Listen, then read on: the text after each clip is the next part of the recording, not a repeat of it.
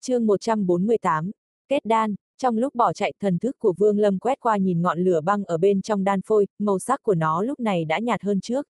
Ngọn lửa băng này bắt nguồn từ đan phôi, nếu như dùng nhiều lần trước khi kết đan tất nhiên sẽ tạo nên ảnh hưởng đến đan phôi, thậm chí cuối cùng còn ảnh hưởng đến xác suất thành công của việc kết đan. Uy lực tuy mạnh nhưng lại không thể bổ sung, mỗi một lần sử dụng độ lớn của nó sẽ giảm đi vài phần. Ngoài ra khi ở dưới sơn cốc 14, ngọn ngọn lửa băng thực tế cũng không phát ra uy lực cao nhất vẻn vẹn chỉ bằng với chỗ nóng ấm mà thôi. Nhưng nếu dùng để giết địch lại hoàn toàn khác hẳn, trực tiếp giết chết đối thủ thì tốt, chỉ khi nào đối phương sử dụng pháp bảo, lúc đó sẽ trở thành đấu pháp lực với nhau, sự tiêu hao của ngọn ngọn lửa băng lại gấp mấy lần so với trước.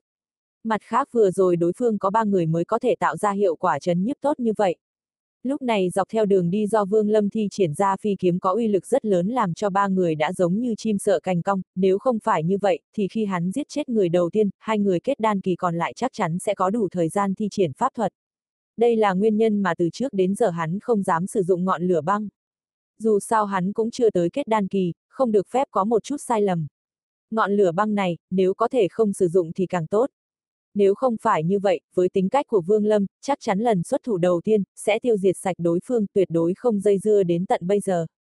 Hắn thật sự không muốn mình phải chịu trăm ngàn cay đắng để kết đan mà lại tạo ra chút sai lầm để rồi ôm hận cả đời. Nếu không phải là uy hiếp làm cho Vương Lâm bực mình, thì hắn thật sự không muốn sử dụng ngọn lửa băng. Nhưng đối phương truy đuổi không tha, bước vào đường cùng, hắn lúc này mới cắn răng, chuẩn bị liều mạng rồi tạm thời không kết đan, không ngại đan phôi vỡ nát, sử dụng ngọn lửa băng nhưng đột nhiên đối phương xuất hiện 7-8 tên chi viện kết đan kỳ tu sĩ tu vi cao nhất trong 7-8 người này cũng là kết đan trung kỳ. Vương Lâm trong lòng thất kinh, không để ý đến chuyện giết địch nữa, mà nhanh chóng bỏ chạy. Trong khoảnh khắc bỏ chạy, lòng hắn đã hiểu rõ, lúc này đây, mình đang bước trên một con đường không có lối thoát. Ngoại trừ kết đan thành công, nếu không thì hậu quả sẽ không thể tưởng tượng nổi. Trên đoạn đường 30 vạn dặm, rất nhanh đã gần đến biên giới đằng sau hắn là 10 người kết đan kỳ, với thái độ nhàn nhã cả đám không nhanh không chậm đuổi theo phía sau. Tiểu bối ở phía trước, lão phu muốn xem, ngươi có thể chạy đi đến đâu. Giết trưởng lão của đấu tạp phái ta cho dù là chân trời góc biển, ngươi cũng chỉ có con đường chết thôi. Đại trưởng lão kết đan trung kỳ tiến khôn, chậm rãi nói. Tay phải của hắn tùy ý mà phất lên một cái, ngay lập tức một cái phù văn màu vàng ngưng tụ lại thành hình trước người hắn. Hắn đưa tay ấn một cái, phù văn kia lập tức lấp lánh bay đi. Vương Lâm cảm thấy hậu tâm bị uy hiếp, hắn không chút do dự mà khẽ lắc người, né cái phù văn đang đánh tới chỗ hiểm. Nhưng ngay sau đó, rất nhiều văn xuất hiện, Vương Lâm một mực né tránh, hắn một mực không quay đầu lại cắn chặt răng nhanh chóng bay về phía trước. Dần dần, những tu sĩ ở phía sau hắn càng lúc càng gần. Ánh mắt Vương Lâm chớp động, hắn biết bây giờ chỉ có một phương pháp. Phương pháp này tuy có sự nguy hiểm rất lớn, nhưng một khi thành công, như vậy tất cả nguy cơ sẽ được giải quyết dễ dàng. Nghĩ tới đây, ánh mắt Phương Lâm lộ ra một tia nhìn lạnh lẽo. Cơ thể hắn khẽ chuyển động thay đổi phương hướng lập tức bỏ chạy. Không lâu sau, ánh mắt Phương Lâm đã có thể nhìn thấy một nơi, xuất hiện một ngọn núi. Bên ngoài ngọn núi này có rất nhiều sương mù, nhìn không thấy được vẻ bề của nó. Vương Lâm không cần nghĩ nhiều, nhanh chóng vọt xuống. Trong nháy mắt khi hắn tới sát bên đám sương, làn sương đột nhiên mở ra một con đường. Một cô gái xinh đẹp quần áo màu tím kinh hoàng lộ ra thân ảnh chẳng qua chỉ trong nháy mắt liên tiếp những phù văn màu vàng lấp lánh chói mắt lao tới giống như tia chớp. Khi Vương Lâm bay vào trong màn sương mù từng cái một bay đến sau lưng hắn. Vương Lâm hừ nhẹ một tiếng, phun ra một ngụm máu tươi. Cơ thể giống như một con diều đứt dây mà rơi vào bên trong mê vụ. Cô gái đổ tím sắc mặt tái nhợt nhìn những tu sĩ kết đan kỳ đang nhanh chóng đuổi theo một cái, với cờ ở trong tay lên, làn xương nhất thời quay cuộn che giấu thân ảnh của nàng lại.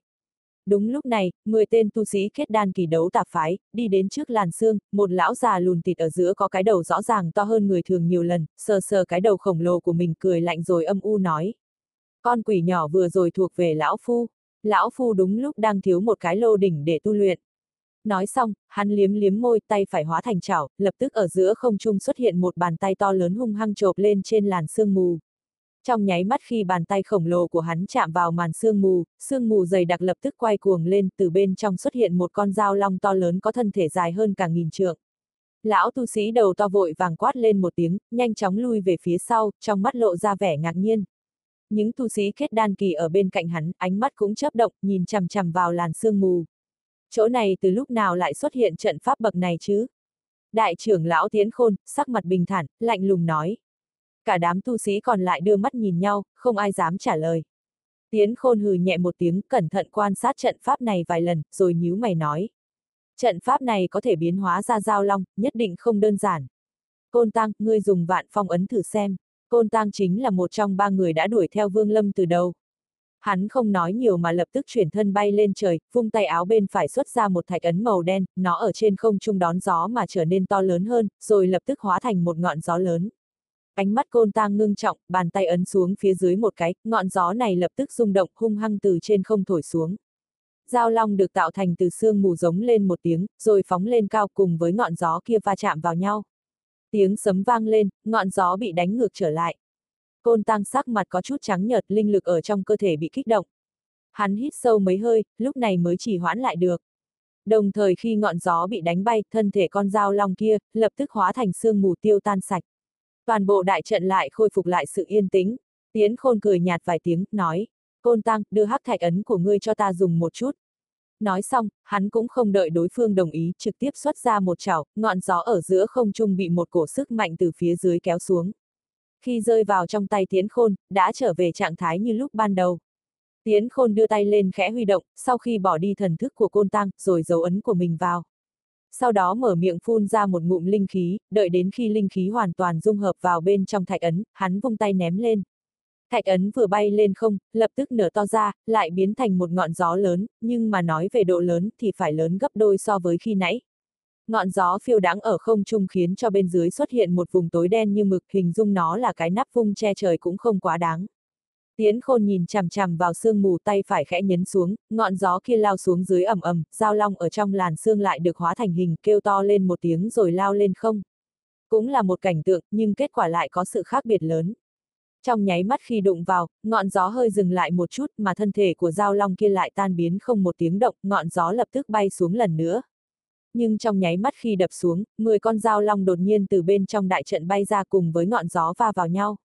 Tiến khôn cười lạnh quát to. Các vị trưởng lão, đồng loạt ra tay đi. Vừa nói dứt lời, những tu sĩ kết đan kỳ còn lại lập tức cười gằn rồi đưa pháp bảo của mình ra, bắt đầu mạnh mẽ phá trận. Nói đến Vương Lâm, sau khi được Lý Mộ Huyền dìu vào thạch phủ, lại lập tức phun ra vài ngụm máu tươi. Sau lưng hắn dao long giáp bị lõm vào thật sâu tỏa ra một tia khói đen, ở bên trong làn khói, dao long giáp chuyển động một cách quỷ dị, dần khôi phục lại như thường, nhìn không thấy một chút vết lõm nào. Nếu không có cái dao long giáp này, Vương Lâm sẽ không bị thương một cách đơn giản như vậy được. Tiến khôn tuy là kết đan trung kỳ, nhưng uy lực của đại duyệt tuyệt phù quả thật là rất mạnh, nếu trực tiếp va chạm với da thịt thì xương cốt toàn thân sẽ vỡ vụn mà chết. Vương Lâm sắc mặt trắng xanh, sau khi đi vào thạch phủ thì lập tức lấy cái hộp gỗ chứa bách thú linh lô ra đưa cho Lý Mộ Uyển ở phía sau rồi yếu ớt nói. Đây là đan lô cấp 5, dùng tốc độ nhanh nhất trong một ngày phải luyện chế được thiên ly đan. Vương Lâm nói xong, lập tức há miệng phun ra phi kiếm thủy tinh. Phi kiếm chậm rãi dừng trên vai hắn, mũi kiếm lấp lánh ánh sáng lạnh lẽo. Vương Lâm bản tính vốn cẩn thận, mặc dù nắm giữ linh hồn và máu huyết của Lý Mộ Uyển, hắn cũng không hoàn toàn tin tưởng, phải có sự đề phòng. Lý Mộ Uyển kinh ngạc nhìn hộp gỗ ở trong tay, sau khi mở ra nhìn thoáng qua tận đáy lòng đã xác định được giá trị của cái đan lô này. Nàng ngẩng đầu lên nhìn Vương Lâm, khẽ nói, cái này, bọn họ truy sát ngươi, có phải vì cái này không? Vương Lâm nhắm mắt lại, yên lặng ngồi xuống, sau đó mới khẽ nói. Không phải, ánh mắt phức tạp của Lý Mộ Uyển nhìn vào Vương Lâm, bằng vào sự thông minh của nàng, lúc này trong lòng đã phân tích được 10 người đối phương là vì đan lô mà tới giá trị của đan lô, Vương Lâm không biết còn nàng sao lại không biết một cái đan lô cấp 5 có thể nói là giá trên trời. Ngươi, ngươi dùng cái gì để đổi? Hay là trộm? Nàng vỉnh đôi môi mọng đỏ lên, nhìn thấy Vương Lâm có chút êm dịu khẽ hỏi. Vương Lâm nhíu mày, mở mắt ra, lạnh lùng nói. Đi luyện đan đi, đúng lúc này, hang động có chút chấn động ở bên ngoài truyền đến tiếng rít gào đánh nhau. Vương Lâm hít thở sâu, lại nhắm mắt ngồi xuống thổ nạp. Lý Mộ Uyển ba năm không gặp Vương Lâm, trong ba năm đó, nàng cẩn thận đem tất cả quá trình tiếp xúc với hắn suy nghĩ rất nhiều lần. Dần dần nàng đã nhận định chắc là đối phương sẽ không đưa ra yêu cầu mà nàng khó có thể thực hiện được. Ba năm qua, nàng không dám đi ra ngoài, may mà người tu chân không có yêu cầu gì lớn với đồ ăn. Chỉ cần một linh quả và đan dược thì có thể sống qua ngày. Sau ba năm, nàng mỗi khi nhớ tới Vương Lâm, trong lòng đều rất phức tạp cũng có lúc nghĩ nếu như đến một ngày nào đó mình chết đi thì chứng tỏ Vương Lâm đã bỏ mình ở bên ngoài rồi. Trừ lần đó ra, nàng cũng từng nghĩ có một ngày Vương Lâm xuất hiện ở bên trong thạch phủ. Nhưng trong những suy nghĩ này, không có cái nào giống như ngày hôm nay, nhìn thấy hắn bị 10 tu sĩ kết đan đuổi giết trở về. Nàng than nhẹ một tiếng cầm đan lô bước nhanh đến phòng luyện đan, bắt đầu luyện chế thiên ly đan. Thời gian chậm rãi trôi qua từng phút một Lý Mộ Huyền luyện đan một ngày, không sinh ra tạp niệm tập trung tất cả vào trong công việc này. Mặc dù vậy, nàng vẫn rất căng thẳng.